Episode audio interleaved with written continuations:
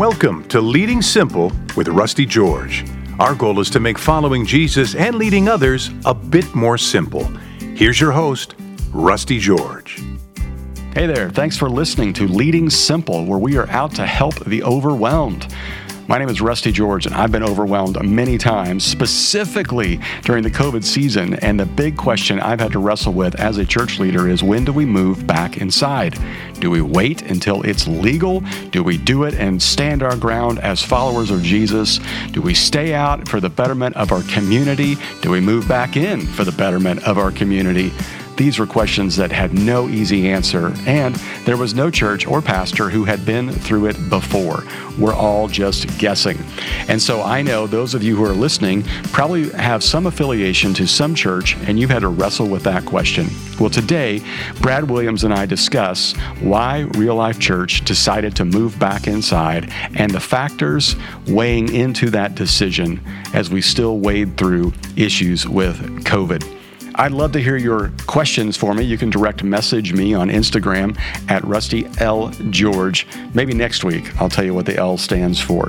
Hey, Growmentum is an incredible organization that's sponsoring our podcast today. They work with churches and organizations to help them take the next step in their growth and finding momentum. We have used Growmentum for years and they've helped us move from just a church that's trying to gain attenders to a church with attenders who are now engaged. And they have done an incredible incredible job. I'm so glad that we found them and worked with them pre COVID because it set us up to be able to not just survive, but thrive during this crazy season. And I know they would do the same for you. So check out the guys over there, Lee and Kay and Al. They're incredible, and their incredible team will help you out. And especially at this season when church is so different and so unique now. It's never going to be the same again. So, what's it going to be like? These guys can help you. You can find out more information about them and how to connect with them on the show notes. Well, here we go. My conversation with Brad Williams, my co host, my good friend, my Laker fan, and we're going to talk about big decisions in leadership. Hey, well, welcome back, everybody. We're joined with our favorite co host, Brad Williams. Brad, welcome to the show. Glad to have you on, my friend. I'm glad to be here, Rusty. Thank you for having me once again. This is one of my favorite things to do. So I'm glad I'm back. Well, me too, man. Yeah, how have you been? I've been good. I've been good. We're recording this um, in the middle of April, and uh, we uh, just have completed Easter. We got our new series rolling, and one of your sons got baptized, man. Yes. That was really cool. That was very cool. Christopher, uh, my son, he was very adamant on Easter about wanting to be baptized, and it was a wonderful thing. Uh, he got he got saved. He accepted Christ as his Lord and Savior at the beginning of the pandemic last year, and then to get baptized at the end or towards the end, it was just you know one of those things where you just go, you know, there's so much that happened that was challenging. Um, however, it doesn't mean that there weren't several blessings in this weird season, and his he was one of them. Mm. Yeah, I was thinking the other day about how, for the rest of our lives, we'll define things as pre-COVID, post-COVID, or during COVID, and this is one of those great. I would consider it post-COVID moments. No, absolutely, it was absolutely, and actually, this leads me to the first question I want to ask because one of the things that um, my family was talking about was, you know, the church uh, reopening. Mm. And, um, you know, when we walked into service, it just felt so good to be fellowshipping mm. with like minded believers again. I underestimated mm-hmm. how much I missed, uh, how much we missed uh, worshiping, just worshiping God together and getting that word together. Um, mm. And so, just a quick question. First question is um, why did you finally decide to open? And you know it was a long process and what took so long? That's a great question. Uh, I, will start off by echoing your comments. I was really taken back with how emotional i was mm. when we began to regather. Um, the first time we regathered it was outside and it was our 20th anniversary and i was pretty emotional that day and then we um, survived the winter outside, which we can do here in California. yeah. But then meeting inside again, um, and I got the privilege of teaching at both the first Sunday in at Valencia and the first Sunday in in Simi, and uh, it was it was very very moving, definitely. And then of course Easter was was so much fun. I think, uh, Brad, to answer your question, and for all church leaders on this podcast, you know the dilemma we've been under over the past year, and that was when will we reopen? And I, I think that you know when we first shut things down back in March of 2020, we thought it would be a few weeks. We thought we'd be back by Easter. We were not. And then we did get to come back in June, and we had one Sunday, two Sundays, I think, and then we got shut down again as COVID numbers went up. Then the conversation quickly turned into uh, why can't we? And it became a political thing, it became a freedom thing, it became a rights thing. And I'll be honest with you, I, I wanted to meet again. Uh, I wanted to open the doors again. But um, the, the one thing I kept processing, and I did, I read everything about the churches that decided to open, uh, about the, um, uh, the people that decided to sue, um, you know, the state and those kind of things. And I, some of those people are my friends. I have no problem with what they did. Um, personally and our elders, our group of our, our, board of directors, we just felt like it was not in our best interest to meet yet. And here's why I say that. Uh, we have a, a population of people that, first of all, is very diverse in political views and in the fear factor of COVID. Um, and we did a lot of surveys with our people and where some churches were pretty much all let's go, we were not. Mm. And we didn't feel like it was a good thing for our people. And the second thing was because of the size of our congregations, we didn't want to put anybody at risk nor become a super spreader for our community.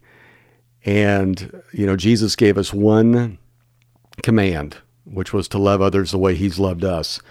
And so we felt like even though we could legally, we just didn't feel like we should. Yeah. Especially when we define church as a whole lot more than just meeting on a Sunday morning.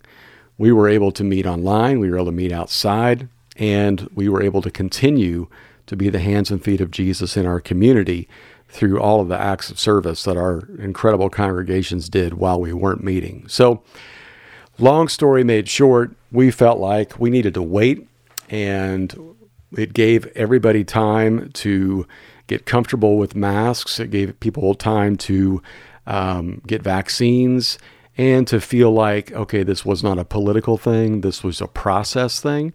And we just wanted to be good stewards of our community. No, and that's uh, it. All makes it makes sense. As I, one thing I thought about as you were talking was I've been studying the behaviors of God, like His attributes, hmm. and uh, one of His main attributes. I think it was Exodus 34 6, I was reading, and Moses was describing the attributes of God. And he started out with compassion. And, you know, one thing I feel like you showed, the church showed, and how it was going through the process was compassion.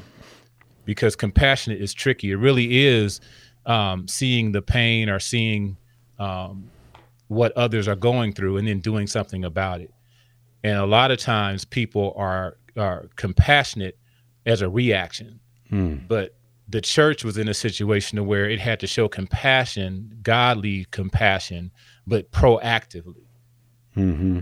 and i think that's what i feel like we were doing uh, the church was doing uh, through the whole process yeah i appreciate you saying that I, I tell everybody all the time i mean during this whole time, we've just been learning. None of us have been through this before. I mean, you look at uh, even what was coming out of the CDC and Dr. Fauci and other people. Um, they would say one thing, and then as research, you know, kind of proved itself, they'd have to retract or they'd have to change. There were so many moving parts and pieces. Um, yeah, you know, it wasn't an issue for us of, you know, like I said before, could we? It was a matter of should we. And mm-hmm. so we knew that, yeah, we could go ahead and meet. We could fight City Hall, so to speak, um, but it just wouldn't be the, the right message to our community. You know, we have uh, had a slogan at, at our church for, well, for 20 years, and that is we wanted to be a church that unchurched people love to attend. Uh, we want to help people that are far from God. And uh, most of them were not sitting at home counting down the minutes till they could have a chance to walk into a crowded room in a church. Um, yeah. They were praying that there weren't large gatherings, if they prayed. They were praying that people would not gather in large groups because they were scared. I mean, uh, you walk around in the early days, you'd walk around Walmart or Target and you'd see people masked up and gloves and staying in their car and relying only on Instacart or deliveries or pickups. And um, there was a, a true fear factor that happened out here in California that didn't necessarily happen in other parts of the world. And then we had high, high numbers there for a while. And mm-hmm. yeah, you, you talk about compassion. We wanted to be compassionate to our frontline workers who were telling us, listen, we're out of beds. We don't have any room in our local hospitals.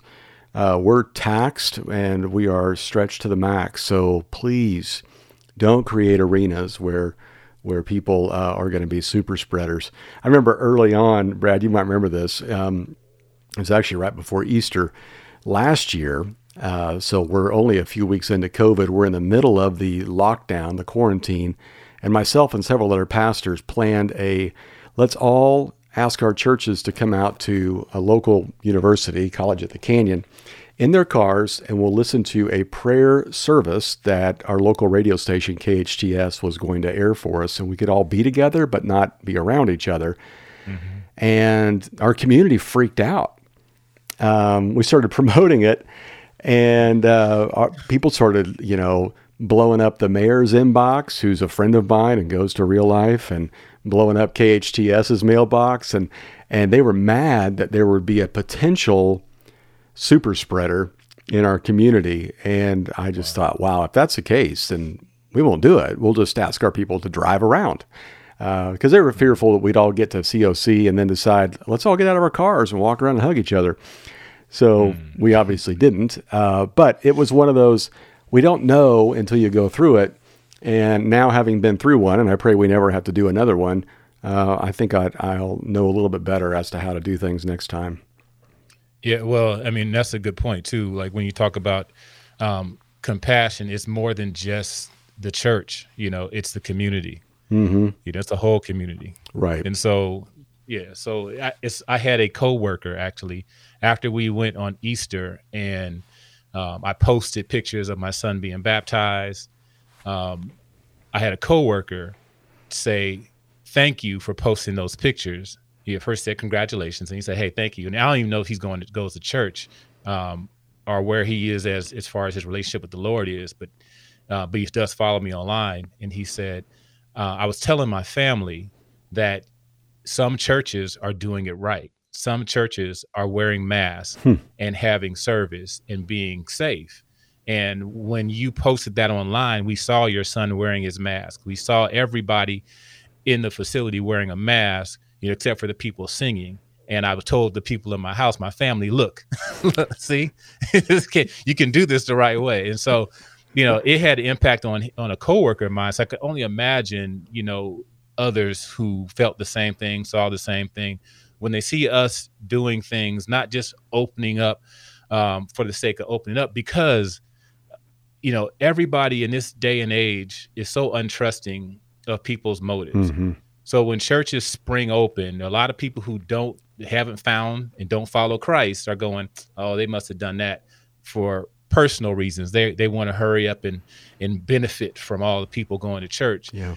Um, but when people far away from the Lord see us taking our time and see us doing things right and see us going back and forth and and really looking out for the community, it does go a long way. Hey, we'll be back to the podcast in just a second, but I wanted to let you know that I get a chance to go out and speak on this book that I've written called After Amen once in a while. And we've got a few churches coming up. I'd love to see you. If you're a listener to the show and you happen to make it to one of these churches, I'd love to say hi. I'm going to be at Joplin, Missouri, Indianapolis, Indiana, Kansas City, Missouri. You can direct message me on Instagram at Rusty L. George and find out the exact church and date and directions to get there. Would love to see you then. Now, back to the show. Really looking out for the community, it does go a long way. Yeah, and I was so proud of our of our leadership and our staff because they were very patient with us. Obviously, on a staff our size, you have people that are more, as we call them, green light. Hey, let's do this, and then some that were red light that are, hey, let's wait as long as possible. Um, so we just had to we had to learn a lot, ask a lot of questions, ask for everybody's support in the decisions that we made.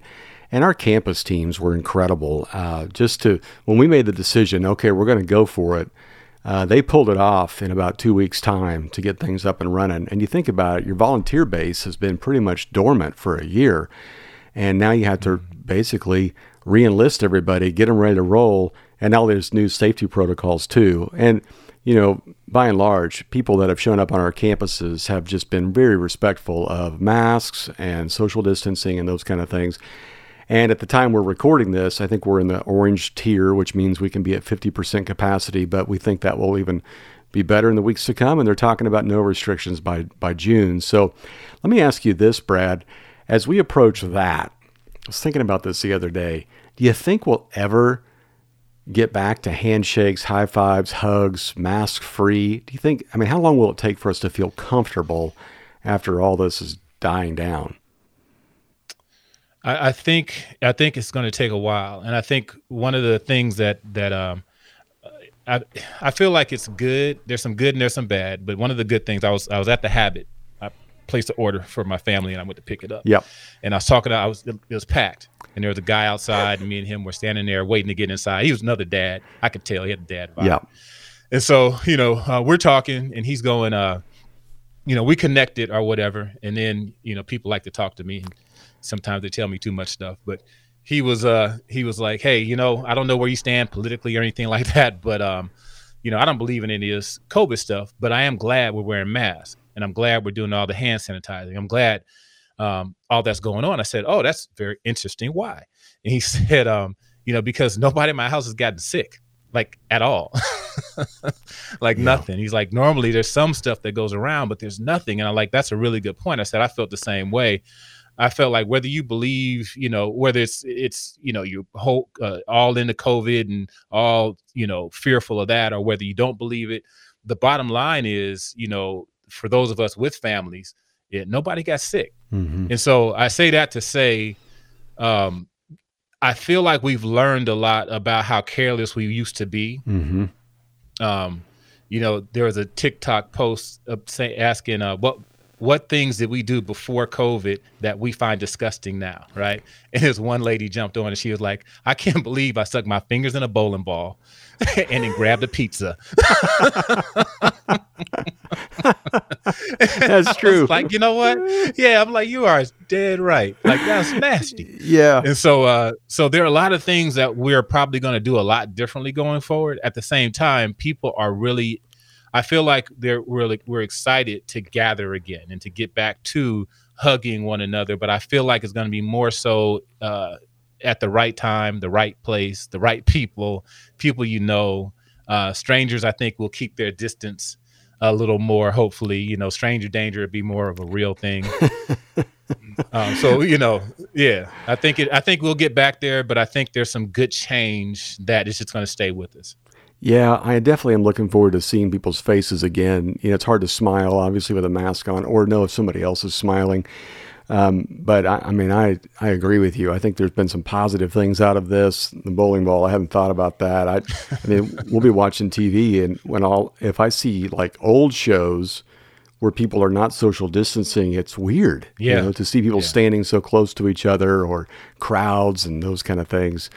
And man, people are antsy. I mean, we were out the other day, and restaurants are packed as much as they can be. There's lines. There's, mm-hmm. you know, cars are everywhere, and people are they're they're getting out there again. So it's coming, which is exciting. Yeah. Um, but certainly we learned yeah. uh, we learned a lot of things. So Brad, let me ask you, what have you learned about your faith through the COVID season? And I ask that because initially when we decided to close down, people said, "Well, you don't have any faith." Or else you would you know, be open, which is interesting to me because the people that said, okay, you're closing because of fear are the same people not getting vaccines because of fear. Right. So there, right. there is kind of a bit of a double standard there. Uh, and vice versa. So, what do you think we've learned about our faith during COVID season? Well, hopefully, all Christ followers have learned um, where they really stand as it pertains to their character versus the character of God. That's what I've learned. I've learned that the gap between my character and God's character is a lot bigger hmm. than I thought that it was. Because there are certain attributes that are Christ like. Like I said before, compassion. You know, there's mercy. Uh, slow to anger is another one. And I found myself acting and behaving the opposite of that, especially at the beginning of this thing. And so I realized, man, I can tell people I'm a Christ follower. I can say that I know God. But when I look at my own behaviors and I look at the behavior I'm supposed to be modeling, there's a huge gap. And during this season, I want to work on closing that gap. I want to be slow to anger. I want to be merciful. Um, hmm. I want to be humble you know and i want to make sure god is really the god of my life not my feelings my emotions and i realized that i really had me on the throne of my heart not god. Mm-hmm. like my god was me. If i felt a certain way if i believed a certain way if something upset me i wouldn't defer to god. I would defer to how i felt during all the with the civil rights things happening um, with uh, all the pandemic fears. I was in the social media. I was constantly battling how i felt and when I stopped and I said, hold on, how do you feel, God? Hmm. I, I'm following you, not me. So let me get back into my word, the living word, and let me try to close the gap between the way I'm behaving and the way you want me to behave. Mm. You know, I dove deeper into um, self uh, self assessments and self discovery, and that helped me. And then I drove I dove deeper into um, the under, understanding the character of God and that really helped me close the gap. And in the process, you became an Enneagram coach. Yes, I did something. My my wife and my mom got together. They spent uh, a whole lot of money on getting me into this program. And one of the things that I accomplished during this time was becoming an official Enneagram coach. And this is something it's self-awareness. It's really all about self-awareness. And and initially it was for business purposes because the last two companies that I work with, um, I introduced it to them and I helped their executive team become more self aware of themselves and of one another. And it had huge benefits. Mm. And so I said, well, let me get certified so I can continue to help at work when people get onboarded and help our team become a healthy organization. Then I realized, no, God meant this for that, but more so, He meant this for me to help me be the best, healthiest me, mm. to be the me that God wants me to be. Man, that is just like a two, you know? Always helping people. That's uh, you. Uh, yeah, hey, hey, smoking like I a true love six. That. That's right. You know? That's right. I, am part of your tribe. Wondering the motive behind everybody. oh man, that's great. I love that idea, Brad, of uh, understanding the the gap between my character and God's character. And I, I'm afraid what COVID did to us is it revealed what Hmm. it, it revealed how we all think outrage is another fruit of the spirit. Right. Because right. we all got pretty worked up about something over the last year. It doesn't mean it was wrong, but it, I mean, I I am guilty as I saw a lot of others of being a lot more vocal about you know political issues and vaccines than we've ever been about sharing our faith. Yeah. So hopefully this has been a reminder for us of what matters most and I just want to say, I just want to give this word of encouragement.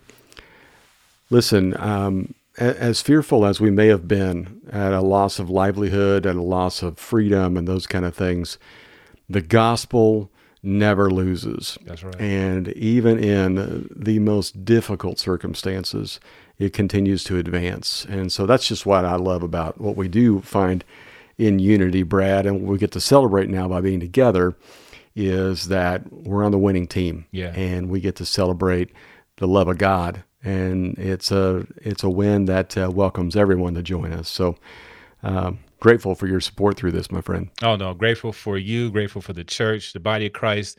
You know, a lot of people are throwing stones, you know, at what we could have done better or differently, you know, as Christians or as a church. But um, there's a lot of good that a lot of churches have done. I feel like Real Life Church is one of those churches that did a lot. I know it did a lot for me and my family. So I appreciate it. Yeah, I appreciate that. All right. Well, we will be back next week with brand new episode, brand new content. Brad, a couple things that are pretty exciting. One, We're going to have John Burke back on the show. He was on last week, and he's going to be talking more about the afterlife and answering your questions. So if you haven't sent in your question, please do that. You can uh, direct message me on Instagram at RustyLGeorge, or you can email me directly at rgeorge at reallifechurch.org. Yes, use both the L's, as everybody wants to know. Uh, and the other thing, Brad, I don't know if you know this or not, but we are approaching our one millionth download. What? Can you believe that? Wow, million? Yeah, Oh, that's good one stuff. million downloads. So, and and it goes without saying, it's the episodes that you're on where it really begins to trend now. So, I, I didn't want to. yeah, I know you hate to, but you know, I like to look at the analytics. sometimes you just got to speak the truth. Um, but seriously, friends, thank you so much for your support of the show and sharing it. And uh, we're going to be doing some giveaways to honor and celebrate that 1 millionth download. So you can sign up for that on the website, PastorRustyGeorge.com. Brad, as always, thank you, and I'll talk to you soon. All right. Well, always love hanging out with Brad. Always love talking with Brad. Man, he's just so, so great.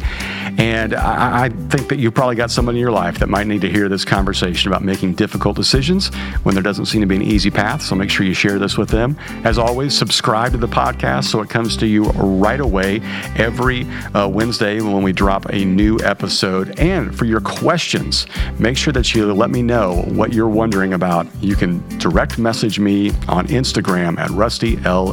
George. Well, looking forward to next week. We will see you then. Take a moment and subscribe to the podcast so you'll get it delivered every week. And subscribe to the Rusty George YouTube channel for more devotionals, messages, and fun videos. Thank you for listening to Leading Simple.